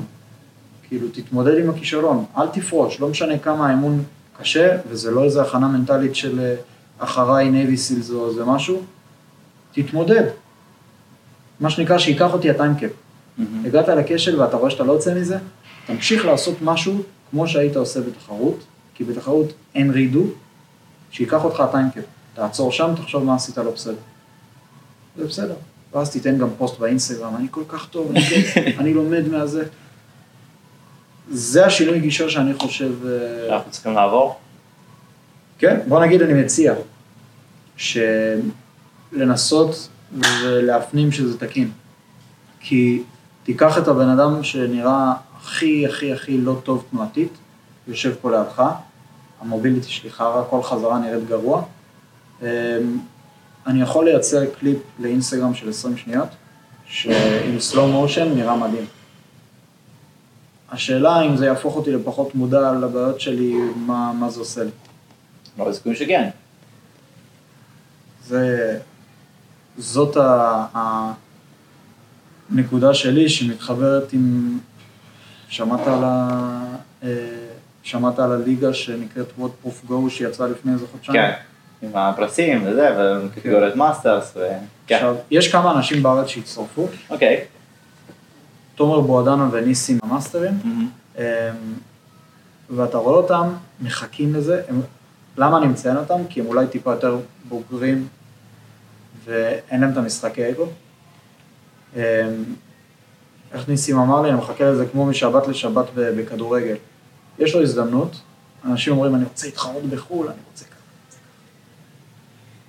בעבור $5 לחודש, שזה 4.5 שקל לשבוע, להתחרות עם אנשים מכל העולם, ולאתגר את עצמם, בטח מאסטרים שאין להם הרבה פלטפורמות להתחרות. השנה בגיימס בכלל לא הראו את המאסטרים. הם הפסיקו להיות מעניינים, אז הם מחפשים פלטפורמות להתחרות. קחו, על מגש של כסף, תתחרו. יותר מזה, אמרתי, חבר'ה, מופיע לכם על זה, הנה התמיכה לישראלים, בואו, שרפו בחינם. אני רוצה להצליח לייצר בישראל איזושהי אווירה או פתיחות, שאנשים מסכימים להראות אחד לשני, שאני אסכים להראות, בכוונה אני נותן שמות של אנשים שאנחנו אחלה, שאני אראה לדוד איך אני יותר טוב ממנו, ואימון אחרי זה הוא יראה לי איך הוא נתן לי בראש, וזה סבבה. והם מתחרים ביניהם, הם מאותו מועדון, או שהם במועדונים שכנים, תומר וניסים, ופעם הוא נצח ופעם הוא, וזה יפה. הוא מקבל פרסים, ויש לו את הבמה, אני לא מדבר על הקטגוריות אופן ו-RX, אתה יכול להתחרות עם אנשים מכל העולם, ועם אולסן, פילי, טורי, טיה, ולנר. איפה יש לך דבר כזה? ושוב, כל הבילדאפ הזה היה, שאני מאמין, שאנשים... מפחדים, כי זה כולל לשתף את הסרטון. זהו. כאילו אפשר גם לא שנייה לעזוב את קרוספיט ואת WODProof לאנשים, עם כל הקונטנט שיש לנו באינסטגרם הזה, לאנשים נגיד מאוד קשה לעשות סרטוני לייב, כי זה לא מרגיש נוח, זה מרגיש חשוף, אתה יודע, עם כל זה שאתה כל היום נחשף לסרטוני לייב, לי אישית לעשות עכשיו סרטון לייב ולדבר על משהו, זה קצת אזור כזה של איזושהי אי נוחות. למה? לא יודע. אני מסכים איתך. כי אני אגיד לך, למה? כי אני אומר, טוב, אם זה לא לייב, אז אם אני אמרתי משהו לא במקום, אני יודע שאני יכול שנייה לעצור, לערוך את זה, לחשוב על זה פעמיים, ואם זה בלייב, אז זה כמו שאני מדבר עכשיו, כאילו, כמו שאני מדבר עם שאר אנשים, ואז אין את המסך הזה שעומד מולי בין האנשים שרואים את זה. אז אותו דבר גם באימונים. אבל לפי זה שאתה מעלה את זה? לשאת ולצלם אותם זה אחד, אבל להעלות אותם, אתה יודע, זה לצלם ולהסתכל על עצמך, לראות מה אפשר לשפר, זה משהו אחד, אבל להעלות את הסרטונים כשכולם יראו ולקבל את הביקורת, את הפידבק הטוב או הלא טוב, יכול להיות שיש הרבה מחשבות שאולי זה יפגע לי בביטחון העצמי, כי כולם יגידו שאני לא טוב, או שאני לא עושה משהו טוב. יש איזה מיליון ואחד כזה. שוב, לפי איך שהעלית את זה, כאילו אתה אומר, תשמע, סורי שאני עושה איזה ניתוח פסיכולוגי. אתה אומר, אם עלתה לך הדוגמה של הלייב, כנראה איפשהו בראש ישב לך שאתה רוצה לעשות פה ושם לייבים, ומסיבה כזאת או אחרת, עוד לא נוח לך להיות שם. וזה פגז, וגם אם אתה מכיר ורואה את ריצ'י, הוא גם אמר שזה היה לו ממש מוזר בהתחלה, כי רואה אותו היום. הוא מסתובב ומבלבל את המוח, וגם כשהוא נראה על הפנים הוא מלא, והכל זורם לו. זה תהליך שצריך לקפוץ למים ולעשות את זה פעם, פעמיים, שלוש. כמו שאתה עושה תחרות, אז בראשונה אתה רץ לחרבן כשאומרים לך לבוא שתוכל להתחרות ואתה מתרגש, אז עובר פעם, פעמיים וזה סבבה. ואולי אנשים יעריכו את זה שאתה מעלה סרטונים, אולי אנשים ירצו לשמוע את מה שיש לך להגיד בלייב דווקא כי זה אותנטי. תן לזה את הצ'אנס. כן, אותו דבר מבונים, אבן אחד לקהל התחרותי בארץ, או בכללי, בעולם. שקרוספיט, זה מרגיש כאילו שקרוספיט לאט לאט, מה זה נתחיל קצת, הבנו את זה עם כל השינויים שהם קצת לוקחים את הקרוספיט הלט, יותר שם הדגש, ואת הקרוספיט התחרותי קצת דוחים אותו הצידה, ואז פתח מלא מקום להרבה תחרויות אחרות, להיות גדולות. אבל יש תחושה שעוד שנה, שנתיים, כי קרוספיט גיימס זה יהיה פשוט כמו סנקשנל אבנט, ואנשים לא הולכים להתרגש ממנו. כאילו יהיו תחרויות כמו וודפלוזה, יש תחושה שוודפלוזה עוד שנה, שנתיים, כאילו זה יהיה אחת, וזאת תהיה אחת תחרות. עכשיו קרוספיט דיברו על זה שהחוזה שלהם ריבוק נגמר ב-2020, ותכלס ריבוק הוא זה שנותן את הפרסים הכספיים, אז אנחנו לא יודעים מי ייכנס אחרי זה, ואם הפרס הכספי ירד, ובדובאי הפרס הכספי הוא מטורף, אז יכול להיות שיותר ספורטים יגיעו לשם, ופשוט יעניין אותנו הרבה יותר לראות דובאי צ'מפיונשיפ ולא את קרוספיט גיימס. שזה אחלה, זה רק אומר שיחליפו לך את הפלטפורמה, אבל קרוספיט יישאר, ואתה תמצא את הבמה שכן מעניינת אותך יותר.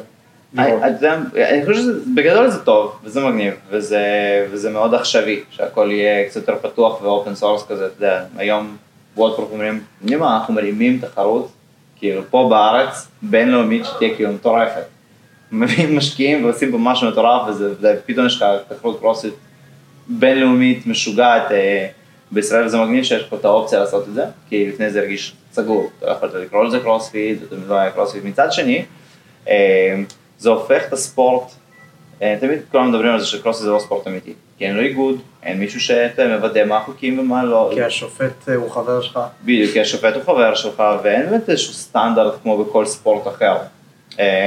אז זה שקרוספיט עכשיו יוצאים מזה, זה נותן לזה עוד יותר לגיטימציה להגיד, טוב, תשמע, זה לא ספורט אמיתי. אתה היית בוודאפלוזה ושם מאוד הם מאפשרים לך לא לשבור מקביל, ואז אתה הולך לדובאי צ'מפיונשיפ ואומרים, סבבה, פה אתה קצת כן צריך לשבור מקביל, כאילו בגדול.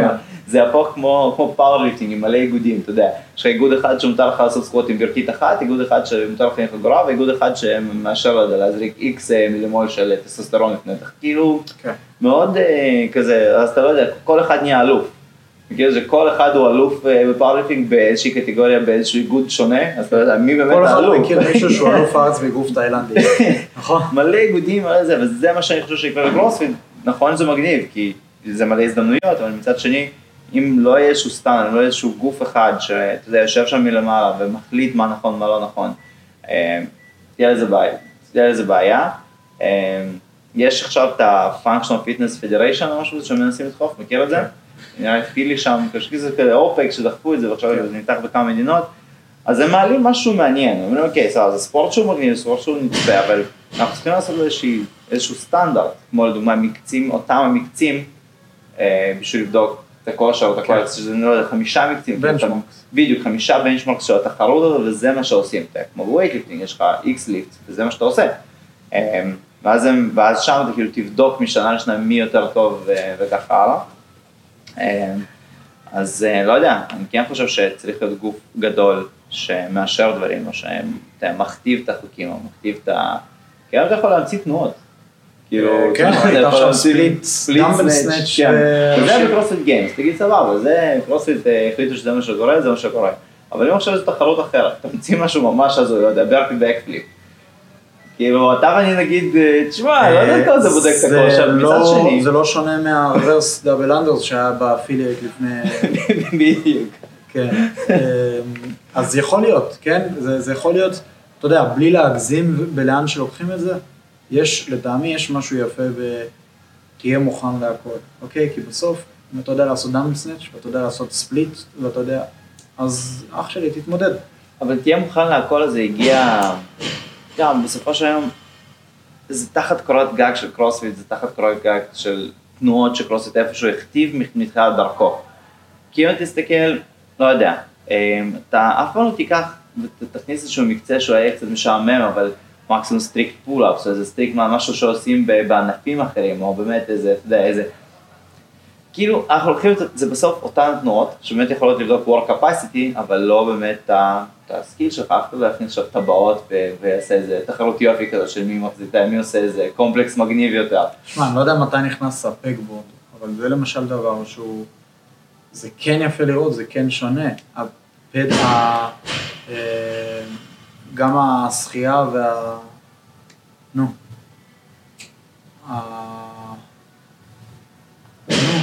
זה שהם חתרו עליו. כן, כן, על הגלשן, לא? כן. סאפ, מה זה היה? כן, זה דברים שמעניינים לראות, ואתה רואה את זה בעוד תחרויות ובקפריסים באפרודייט. אתה רואה שמשתמשים בזה. אתה לא תראה דברים הזויים, כמו הפרוג שנכנס בתחרות, ואתה יודע מה זה? פרוג? זה מין מכשיר כזה עם 4 גלגלים, שאתה דוחף את... אתה יודע מה אני מדבר? לא. אני מכיר את הפיג, אבל לא פרוג.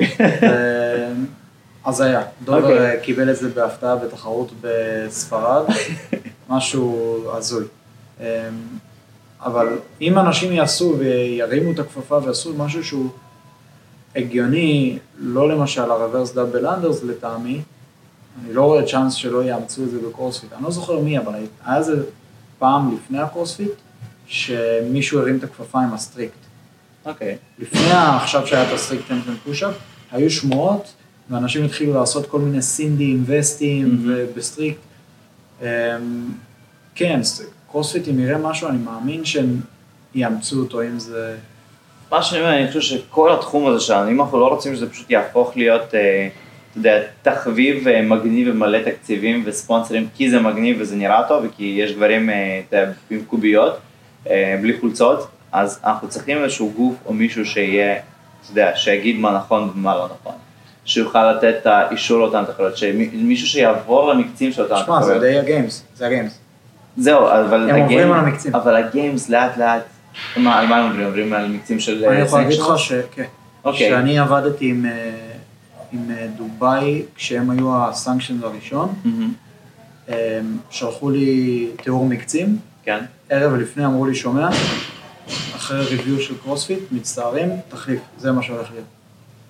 אז זה דווקא נותן מין נקודת אור, שהם כן בודקים. עכשיו תגיד לי, זה רק הסנקשן.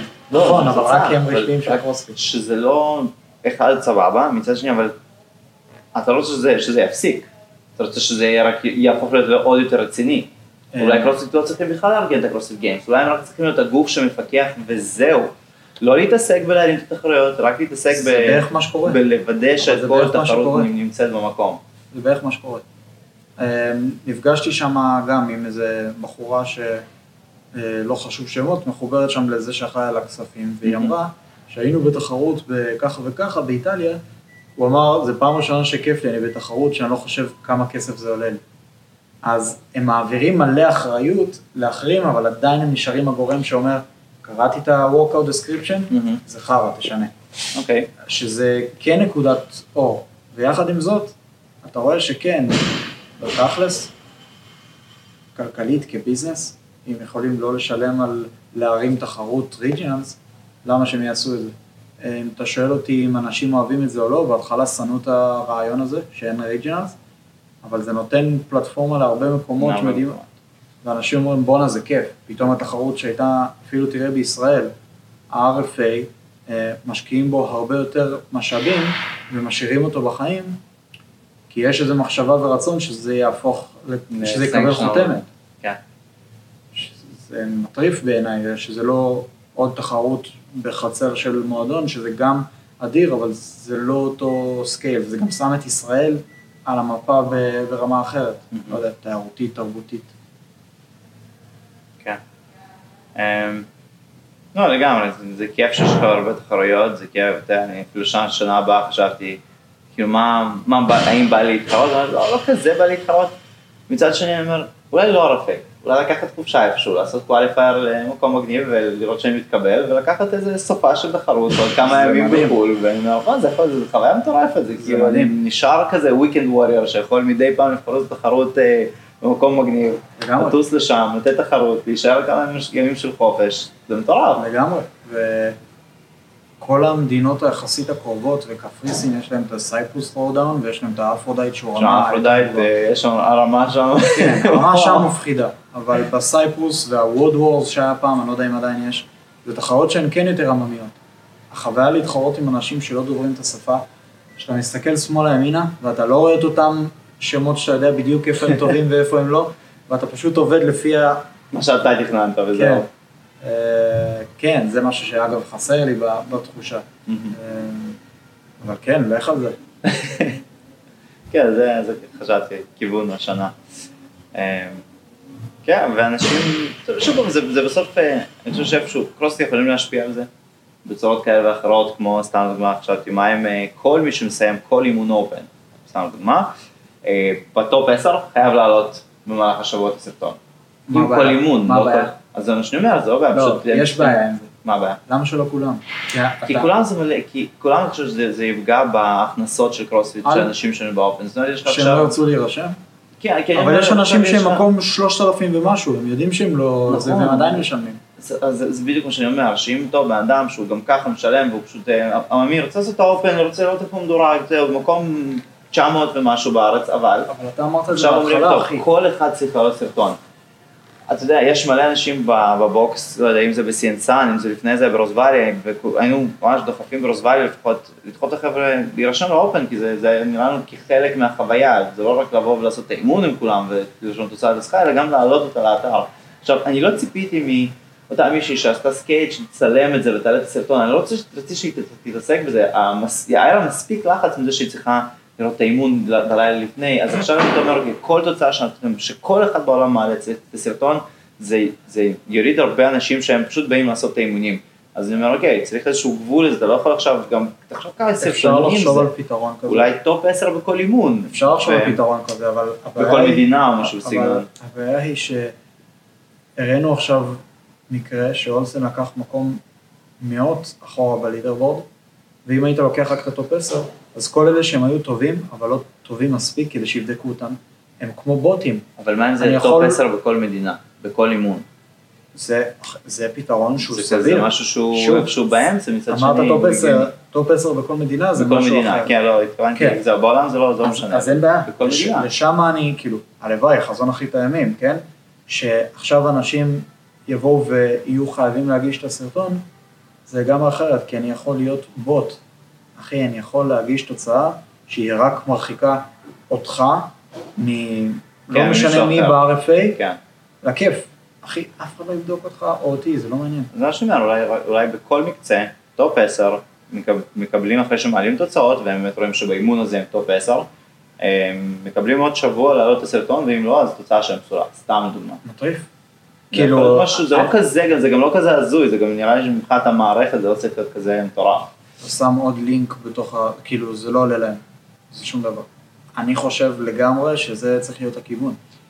אם זה לא... גם למה? סתם, כשמישהו מעלה את התוצאה, אפשר לראות את הסרטון שלו? או שרק אלה שהם שופטים? אם אתה מעלה עם סרטון, אתה יכול לראות. אתה יכול לראות, סבב, מסכים. אני יכול להגיד לך עוד משהו, שבלי להפיל אנשים ולהגיד מאיזה מדינה, מישהו שהתחברתי איתו באחד מהטיולים, אמר לי, תשמע אדם, בבקשה תפיץ את הסרטון הזה. לכל מי שאתה מכיר, יש כזה, היה אפשרות בקרוספיט, לתת דירוג, או כאילו לאשר או לא לאשר. השופטים, אם אתה יכול להיכנס ולראות סרטון, להגיד לא יודע, פנלטיז, לא פנלטיז. הוא כרגע מקום ראשון במדינה, אם אתה נותן לו על זה, בגלל שהוא לא שובר מקביל ב-19-1, מצליחים לדחות לו את הסרטון, אני עולה. עכשיו, זה... גם אם זה, אני לא נכנס לי אם זה נכון או לא, אם יש לך את היכולת לגייס המונים ולהשפיע על זה שמישהו יהיה national champ או לא, זה לא לעניין. לא, זה לא. כי יכול להיות שיש לך מלא חברים ש... אמרתי לו, אני מצטער, אין לי קורס שופטים, משהו כזה, אבל בבפנים, זה הרגיש לי לא קשר בעליל. כן. אני לא יכול לבוא, כי חבר ביקש, לעשות איקס. אתה שלא איקס, אתה לא צריך. כן. כן, כי בסוף זה אנשים, בסוף זה חברים, זה לא שכולם יהיו, יישבו וידרגו את הסרטונים באמת לפי מה שזה, נדרגו לפי מה שבא להם, לפי שבא להם לראות את הסרטונים. זה הבוטים, זה החבר שמאשר לך את הטיסה. כן, אז כבר זה תחלותי. תשמע, מצד אחד כאילו, כן, יש את כל הבעיות, זה שאני חושב שזה ממש מגניב, שאנחנו היום הטכנולוגיה יכולים לצמצם את המרחקים בין המתאמנים, בין תחרויות, אתה יכול להתחרות בבית ועדיין לעשות את זה בספורט שאנחנו המצאנו, כאילו, בסופו של היום, זה מגניב ממש. נתנו לעצמנו לגיטימציה להמציא ספורט מקצועי. תחרויות שאתה לא צריך בשביל תחרויות, ולא צריך בתקציב, רק ציוד במקום, אז זה משהו פצצה. מה עושה שאלה? היית בגיימס. אני לא הגעתי לגיימס, אנחנו בדיוק יצא החזור שאני הייתה מסן פרנסיסקו, בדיוק ביום האחרון של הגיימס, ומדיסון מ-LA זה קצת רחוק, אז אמרנו, נעזוב, נשאר פה, אז לא הגעתי לגיימס שנה, שנה הבאה. אז יש לשאול, איך היה הגיימס השנה? כי הרבה דברים השתנו, יש מלא ספורטאים. איך התחרות עצמה הייתה נראית, כאילו... כי שמעתי כל מיני הפודקאסטים, זה אנשים אומרים שהיה מסי, היה טוב, לא היה מסי, היה כאילו חד ציוד, מלא קופסאות פתוחות, מלא אנשים שכזה לא מוצאים את המקום שלהם, המאסטרס והטינס בכלל, לא היה שם בן אדם, כאילו מתקן, אחרי גם לא ידע איפה מוצאים את האימונים, אז אני רוצה לשאול מישהו כאילו שהיה שם, איך זה היה. אז קודם כל זאת גם שנה ראשונה שהייתי שם, אז אין לי למה להשוות, אם זה אירוע מרשים, מרשים. האמריקאים. לא, אבל הוא יותר... קפיטליזם זה בסט. וודפלוזה השנה, שם דוגמה, שהייתי שם, לא היה מקום לקהל. לא היו מספיק במות כדי להכיל את כל הקהל. היה תור שהייתי צריך... וודפלוזה זה מיין, נכון? כן, הייתי צריך לעמוד בתור שעה וחצי לפני הגמר, כדי שיהיה לי כיסא שם. אז לא הייתה בעיה כזאת בגיימס, או שאתה רואה בחוץ בדשא ויש מקום, או בקוליסיום, שזה היה... כמו בסרט, יש לך מקום ומושב שלך. אדיר. אז מהבחינה הזאת לא הייתה בעיה. על הטינס ומאסטרס, כן. אם אתה מקביל את זה ל-RFA, תדמיין שעכשיו כל התחרות מתבצעת בעולם, אבל הטינס ומאסטרס, בחניה. הם בתוך, כן, במעל של, ביתן של סל ספורט, שהוא כביכול, הוא כן גדול, אני רק לצורך הדוגמה, ממוזג והכל, אבל זה עדיין, זה לא אולם ספורט. אז הם היו בתוך הנגר גדול ממוזג, ולא היה שם הרבה קהל. כאילו, ה-Friends and Family של המאסטרס, ראו את זה. לא רץ כדי להגיד, זה לא עניין אף אחד. עכשיו ילד בן 16 שני, כאילו. מבחינת הוונדורס וילג' היה מדהים, כאילו, כמות האנשים שבאו להציג שם, והחברות, כל החברות שמכבדות את עצמן, או רוצות שיכבדו אותן, היו שם, והיה אין סוף כאלה, אוכל, היה מטריף, כאילו באמת, אתה רואה והכל אמריקאי גדול כמו שכיף, ומה שאני אהבתי לראות, ובעיקר את הדמויות האלה שאתה כביכול מעריץ ורואה ביוטיוב, פתאום אתה רואה אותם במרחק נגיעה, עם המאמן, איך הם מתאמנים, איך הם מתכוננים, איך הם אנושיים בבין לבין. הייתי עם המשפחה של טורי באותה דירת Airbnb, זה אומר שכל בוקר וסוף תחרות, אני איתם בבית, והייתי בהלם. בהלם מהבדלי מנטליות, כאילו רק, אתה יודע, watch and learn. קודם כל, היא אישית צנועה, בקטע חריג. תקשיב, היה סיפור עם טורי בערפי, כי לא בית סיפור, לא קרה כלום, זה בדיוק הקטע. ברפת, צילמתי קצת פה, קצת שם, והרגשתי לא בנוח עכשיו לגשת אליה, אתה בן מקצים, אגיד, אפשר לראיין אותך, ואז אמרתי, כן, אני צריך, לא הייתי צריך, לא יודע, זה בסדר, זה לא בסדר, בסוף לא עשיתי, זה אומר, למה? למה לא באתי אליה? הרגשתי כזה, לא יודע, זה ספורטאית גיימס, עכשיו אני אבוא אליה. בדוק שהיא הייתה מסכימה. משגע אותה בפודקאסט שלי. אז היא הייתה אף על זה, אני לא יודע אם אף על זה, אבל כאילו, כן, why not, ברור. אבל סתם, באתי אליה אחרי המקצה של הספרינטים. אני אומר לה, תשמעי, מה זה היה? כאילו, זה לא שהתמודדת ושרדת את הקאט. נתת שם הופעה של כאילו, שרפת הרחבה. התגובה שלה הייתה כאילו, בקושי חייכה כאילו, סבבה. אני אומר לה, את ידעת שאת טובה בספרינטים? עכשיו, אתה יודע, אני קצת יודע את הרקע של טורי. אמרתי לי, כן, הייתי רצתי, טרק אנד פילד וזה. אני אומר לה, כן, אבל ריצות 800, זה לא ספרינט של 20 שניות. כן. היא סבבה בריצה. המשיכה הלאה.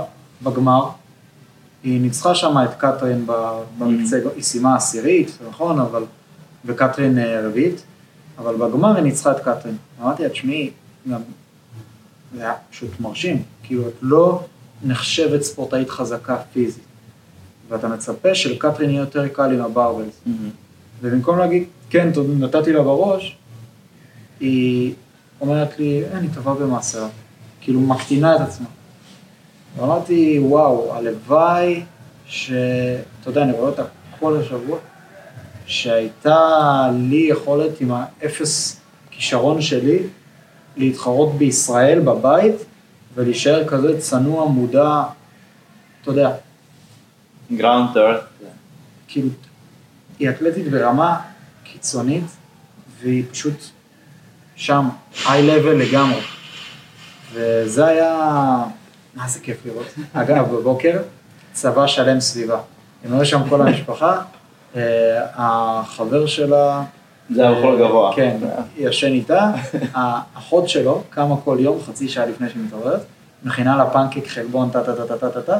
האם מתעוררת, טורי, רק מתיישבת, זה מוכן, אוכלת, תוך כדי שהיא אוכלת, אמא שלה עושה לה צמה, מסיים את הצמה, נוסעת באוטו עם כולם, אחרי כאילו, אתה יודע, כמו שאנחנו נוסעים לתחרות, הולכת, נותנת בראש, חוזרת, לא מחייכת, לא כלום, כאילו, לא מחייכת, אבל כאילו, לא עפה על עצמה. פשוט עושה את מה שהיא יכולה הכי טוב, חוזרת, הולכת לישון, כמו כל בן אדם נורמלי, ואתה אומר, וואו, דמיינתי אותם, כאלה סנובים עפים על עצמם. אבל הם לא. והם לא. יש רק שאתה באמת טוב, ואתה ברמה כל כך גבוהה, אתה לא צריך להיות סנוב, ואתה לא צריך להיות, אתה יודע. אז... העלית פה נקודה יפה, כאילו. אז עד כמה וכמה, אני אגיד על עצמי, אני כאתלט. אוקיי, אני סבבה בישראל, אני הולך לעשות אימון קבוצה בחול, לא משנה באיזה בוקס, אני אפילו לא מרשים, אני לא מתבלט שם בשום אופן. כאילו שיעור לעצמי. כן.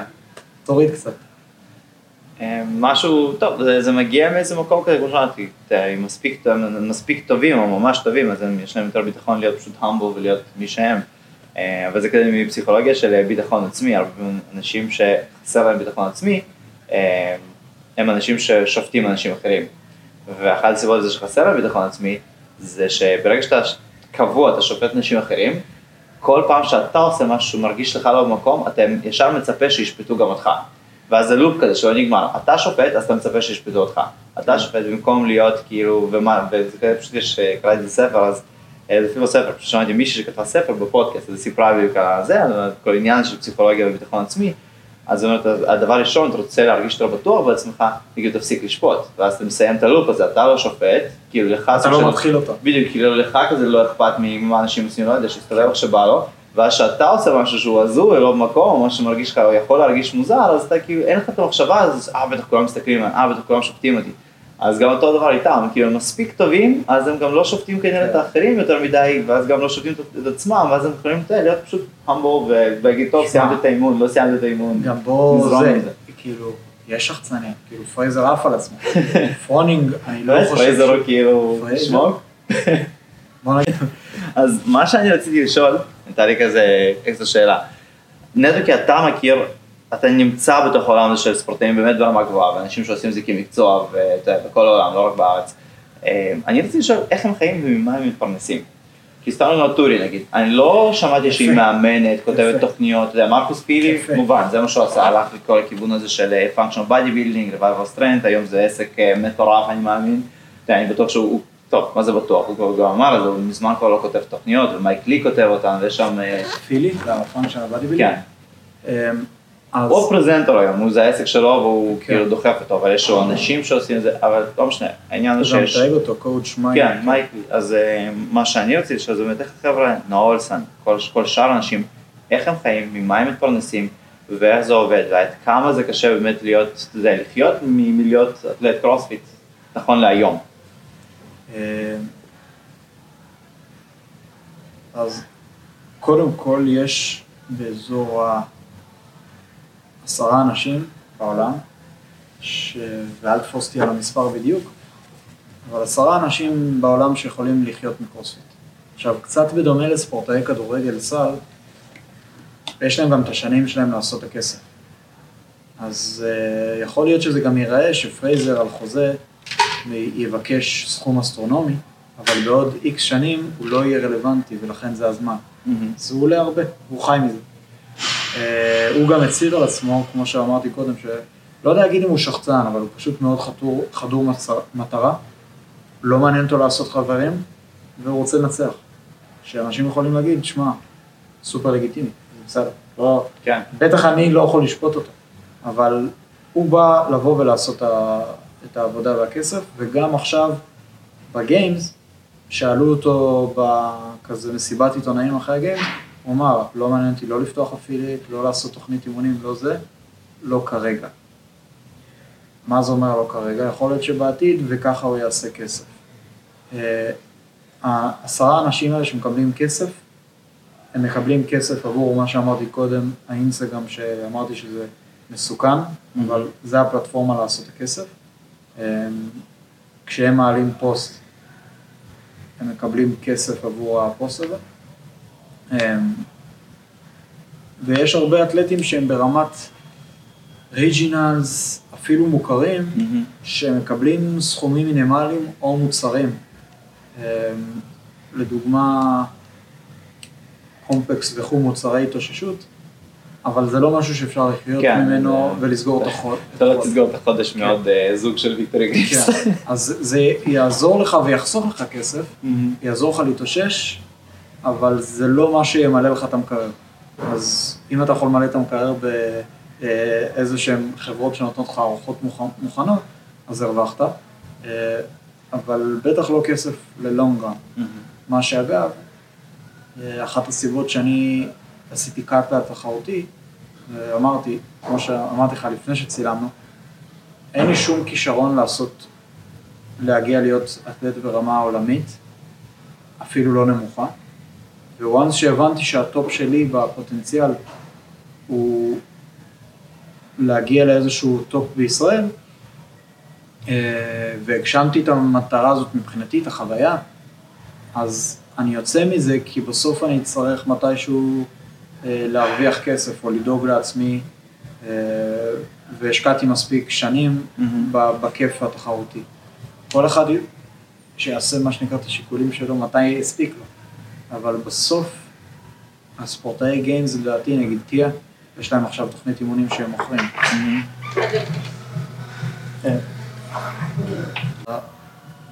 אותם אנשים, אחרי שהם מתגעו את עצמם, יש להם את השלב שלה, סורי, הערה הצידה. כן.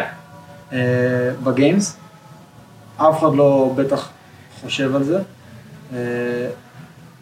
בוודפלוזה, בסוף כל מקצה, טיה ווולנר, פרייזר לא התחרה, איך שהם סיימו את המקצה, הלכו לבית מלון שהיה לחצות את הרחוב ולהיכנס, שם היה המלון שלהם.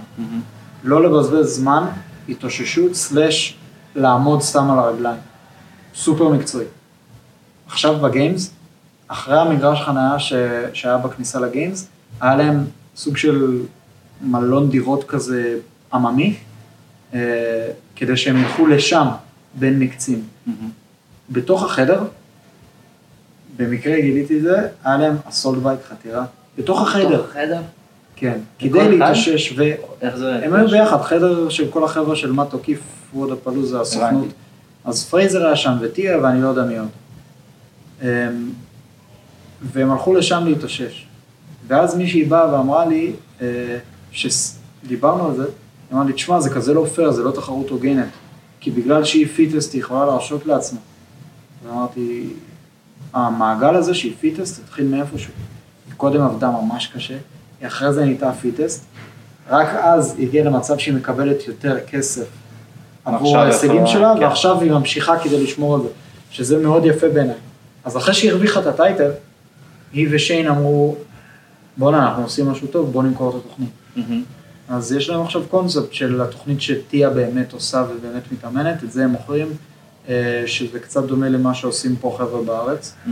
אז יש הרבה אנשים שהם פשוט ממש פאנס ברמה היסטרית, כמו שאם ג'סטין ביבר יבוא לארץ ויהיו בנות מעריצות, זה יותר בנוי לחבר'ה האלה. כמו שהבאטרי ברוז מסתובבים עכשיו בגיימס, זה חולה. אנשים עפים עליהם. עפים עליהם, הם מרגיבים בטרור, תשמע, אני עף עליהם. בדיוק, אז ככה, אתה יודע, זה מעגל כזה מאוד מאוד טבעי, שאנשים מצליחים, ואחרי שהם מצליחים, הם מייצרים משהו ממותג עם חותמת שלהם, וככה הם עושים את הכסף. שזה לא רע. שזה מדהים, כאילו, כל עוד אתה יכול, למה לא?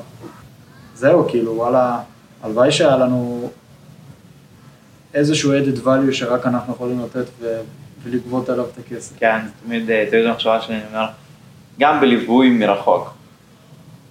למה שלא יפנו למישהו מחול?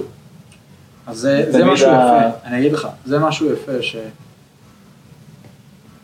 אם אתה שואל אותי בצורה כנה מה אני הייתי בוחר, ליווי מישראל או מחול, מבחינת המקצועיות, הייתי הולך לטרנינג פלן למשל לפני, אבל אנשים שהם בטח בתחילת דרכם בקרוספיט, מה שהם באמת צריכים זה את מישהו שיסתכל ויעיר וייתן להם את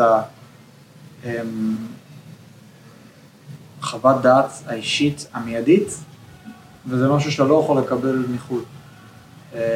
ובטח אפילו אם אתה הולך לתחרות ואתה, ברח לי השם שלו, יש לך אתלט צעיר. נטע.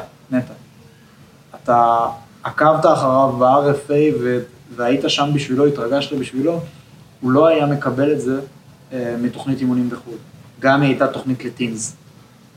שזה דבר שהוא מייצר גם אצל הלקוח, האתלט, איזושהי מחויבות עבור מישהו, אני אלחם בשביל ולד. ולד לא היה נותן לי לעשות ככה, זה אחרת מאשר בתוכנית כתוב, זה אישי. כן, זה גם קטע של, כאילו לא תוכנית, אלא תוכנית שהיא, הליווי האישי, הפואנטה היא שאני אכתוב תוכנית למתאמן, איפה שנמצא היום. אבל זה לא יבש, יש ביניכם איזשהו גם משהו עמוק יותר אישי. כן, זה שיחות חודשיות, זה שיחות, אתה יודע, כאילו, זה קבוע כזה. הוא יכול לשלוח הוואטסאפים. כן, כן, אתמול, משתנסו בלילה, אתה שולח לי, תשמע, לצד 5,000, הרגשתי חרא וזה. כן, זה מה שהם לא יכולים לקבל בשום מקום אחר, וואנס שהם ימשיכו לקבל את הדבר הזה, הם יישארו, וזה הדבר שיפה. אני לא רוצה להיות שלילי עוד פעם, צריך לעשות את ההפרדה בין מתי אני נרשם לתוכנית, כי זה מה שאני צריך, זה מה שיעזור לי, או מתי אני רוצה שמישהו ישתף את הפוסט שלי בסטורי. אם אתה מבין למה אני מתכוון. יש אנשים שממשל את וודפרוף מתייגים, כי הם רוצים שוודפרוף יעשו להם ריפוס. ואז הם עושים ריפוס לזה שאתה עשית להם ריפוס. כי הם וואו, אומגד, וודפרוף שיתפו. כן, אתה מבין? אז אתה צריך באמת, האנשים והאתלטים שמתאמנים אצלך כבר, לא יודע אם להגיד שנים, אבל תקופה, הסיבה שהם נשארים איתך זה כי זה הוכיח את עצמו, כי הקשר האישי תרם להם ברמה שהם רואים. כן, בכללי אני חושב שדווקא הרימות קודשי, הליווי האישי, לא מדבר על תוכנית שהיא קבוצתית, לפחות בארץ, לפחות לקהל הישראלי, זה מתאים לחבר'ה שהם נמצאים באמצע. למה דיברת על זה? אני חושב שהחבר'ה החזקים, אלה שהם באמת טובים, הם לא צריכים את הליווי האישי הזה של מאמן מהארץ, הם צריכים אולי פשוט תוכנית שהיא באמת טובה וחכמה ושיש בה את כל מה שהם צריכים, לא טריינינג פלן. אני חושב שמישהו ברמה גבוהה, קח את הטריינינג פלן, תעבוד קשה. מישהו שהוא באמצע, שיש לו מלא דיפישנשיז, שיש לו איזושהי, הוא עדיין לא סגור על תנועות, ויש לו בעיות טווחי תנועה וכך הלאה. אני חושב שלא מתחיל, אולי מתחילים כן, אני האמת שיש לי עכשיו, אני עובד עם הרבה חבר'ה שהם דווקא מתחילים, וקצת יוצא גם מהקרוספיט, כן, אנשים שמתחילים בחדר כושר, פשוט רוצים להרגיש טוב. אבל אם אני מדבר על קרוספיט תחרותי, אנשים שהם באמצע, כאלה שתוכנית כללית תעשה את העבודה, אבל אם הם יעבדו עם מאמן, שבאמת ייקח שנייה ויעצור, נגיד, עזוב שנייה, אני יודע שאתה רוצה לעשות 100 תקנים, אבל אתה חלש, בוא שנייה, 3 חודשים, זה יתאים לאלה שנמצאים באמצע. אין לו את הניסיון שיש למישהו שהוא כבר אמצע פלוס, להבין מהתוכנית של הטריינינג פלן, מה מצפים, מה עומד מאחורי זה. דוגמה קלה, אנשים שלחו לי וואטסאפים, באמצע המקצה של שהתחיל ב-30-20-10 אופניים וטוסטרינג בגיימס, מה קורה לטורי? למה היא גרועה? כמובן שלא יכולתי לענות כי ראיתי את המקצה, אבל אז בסוף השני, איזה מדהימה, איזה מכונה. נגמר המקצה, המאמן שלה פוגש אותי ואומר לי, תשמע, זו הייתה החלטה מכוונת, היא לא טובה באופניים. אם היא הייתה נותנת פוש אול אאוט, היא הייתה מתה ומסיימת אחת לפני האחרון, שתיים. היא מאוד טובה בחלק השני, שם היא תרוויח את כל הנקודות. למה אני מציג את זה? כשאתה בא ועושה איזושהי תוכנית כמתחיל, אין לך מושג. למה? שכתוב היום לעשות 400 מטר לנג'ים עם 40 קילו מעל הראש באוברהד, בלה בלה בלה בלה בלה. המהות היא ככל הנראה לחזק את היכולת לסיבולת עם המשקל אפילו הקל, וכו וכו וכו. אבל, ונתתי דוגמה אגב מאוד ספציפית מאתלט שאני מכיר שעשה את זה בתוכנית,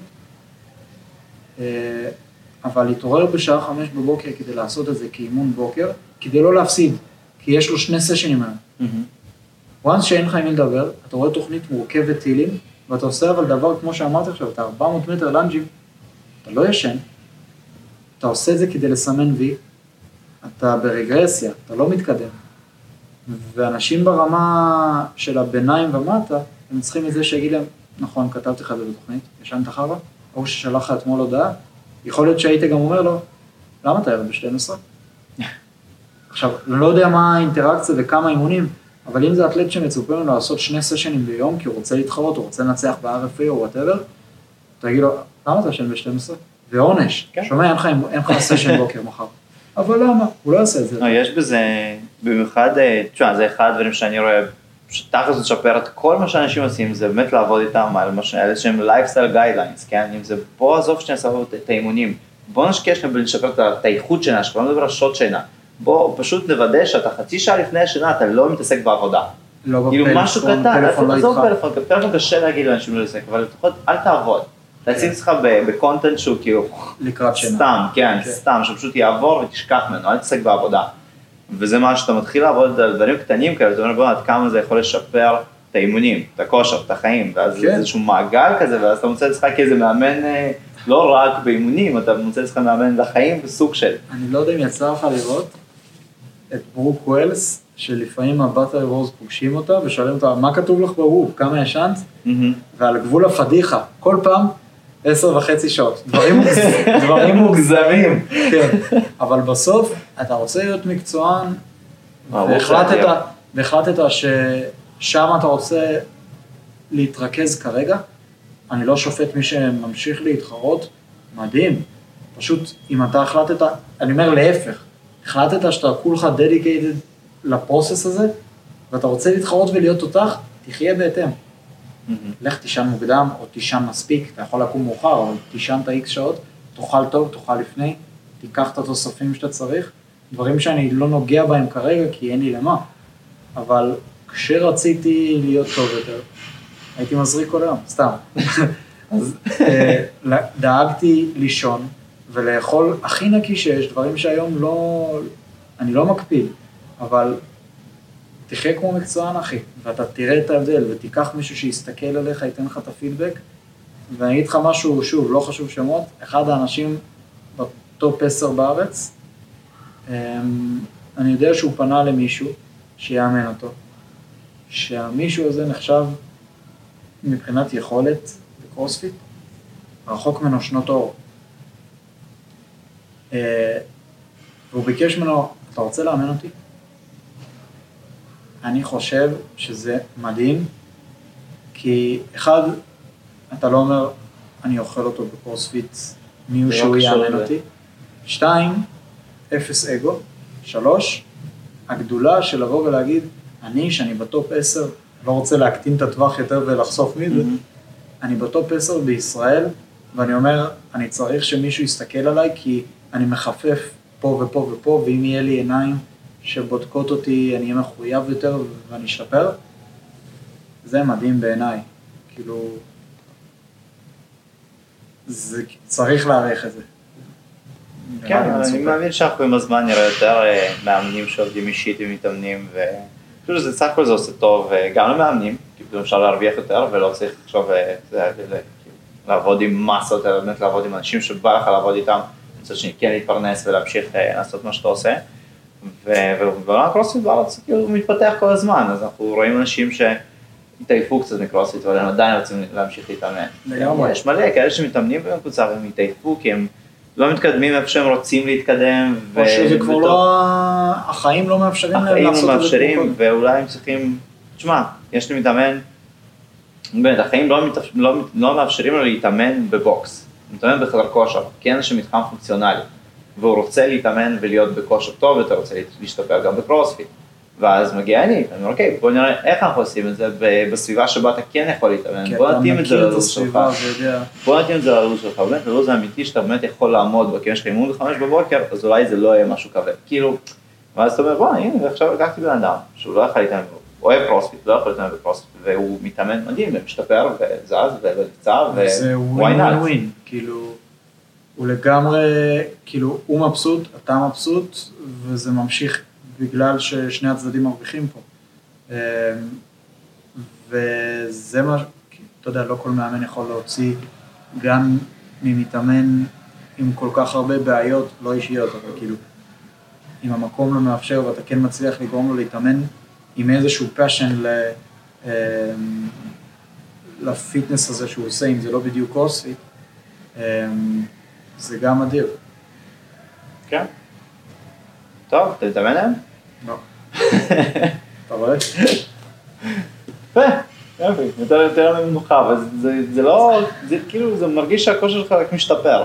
אולי בדברים מסוימים פחות, אבל בכללי. יש דברים שאני יותר טוב בהם, יש דברים שזה אכזבה תאומית, האימון של הקלינים שאמרתי שעשינו מאוד טוב. למה? איפה זה היה? פשוט הקלין היה כבד יותר? רגיש ככבד? או שעניין של מנוע והגעת עייף? לא, המנוע אחלה. לא, זה רק נושם יותר טוב. אבל אני לא יודע אם לקרוא לזה, אני המצאתי את זה בשביל התירוצים שלי עם עצמי.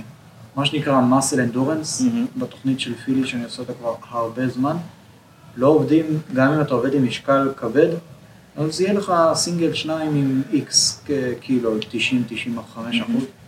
שגם זה קורה נדיר, נדיר שזה קורה, אבל בטח שלא יוצא לי לעשות... אמרפ עם 100 קילו... אז שמה אני אומר, בונה, לא הגיוני. כאילו, האימון הזה חזר כמה? 3 פעמים? פעם שנייה, לא? אני חושב שהוא היה ב-16, 17, 19. נכון. בפעם הראשונה שהוא היה, סיימתי את 100, שזה אחרי שנה וקצת בקרוספיט. זה מאוד מתסכל לעשות אותו לפני חצי שנה ולא לסיים את המאמן, ממש. אז מהבחינה הזאת זה בסה, אבל אתה יודע, אוברול, אני עדיין עושה קרוספיט ומבסוט, אני לא חושב שאני יכול לדמיין את עצמי חוזר לחדר כושר, יושב על המכשיר של הבנץ', נח, חוזר, עושה אותו דבר. בנץ' עושה טוב לכתפיים, צריך מדי פעם. וזה פילי בטח יש מלא בנץ', אבל עם יד אחת ועם הרגליים באוויר, או נכון, זה תמיד כזה, רגל אחת באוויר, יד שווה. חצי שנה ראשונה הייתי מדלג על הבנץ'. בגלל הכאבים בכתפיים? בגלל שיש לי חרא של מוביליטי, בגלל שהייתי עושה חדר כושר, רק בנץ', שולדר פרס והשטויות האלה, לא יודע מה זה מוביליטי. הגעתי למשקלים יפים בבנץ' וקיצרתי לעצמי את הטווחי תנועה למוות, וניסיתי להימנע. עכשיו חזרתי עם משקלים מאוד נמוכים לכיף, כמו שאמרת, בן של הנשמה, וכן, זה תמיד מוזר, זה עם רגל אחת פה, אחת פה, טמפו, אחד ורבע, חזרה ורבע. תמיד אנשים באים להציל לי את החזרה, לא, זה בסדר. בלי ידיים. כן. טוב, אחלה, תרצה להוסיף עוד משהו? הקוד זה, לא ישכח לשלוח לי שאני אוסיף בזה. אנחנו עושים ככה מקצוענים פה למטה. פה למטה. סגור. זהו, משהו מגניב. היה כיף, היה טוב.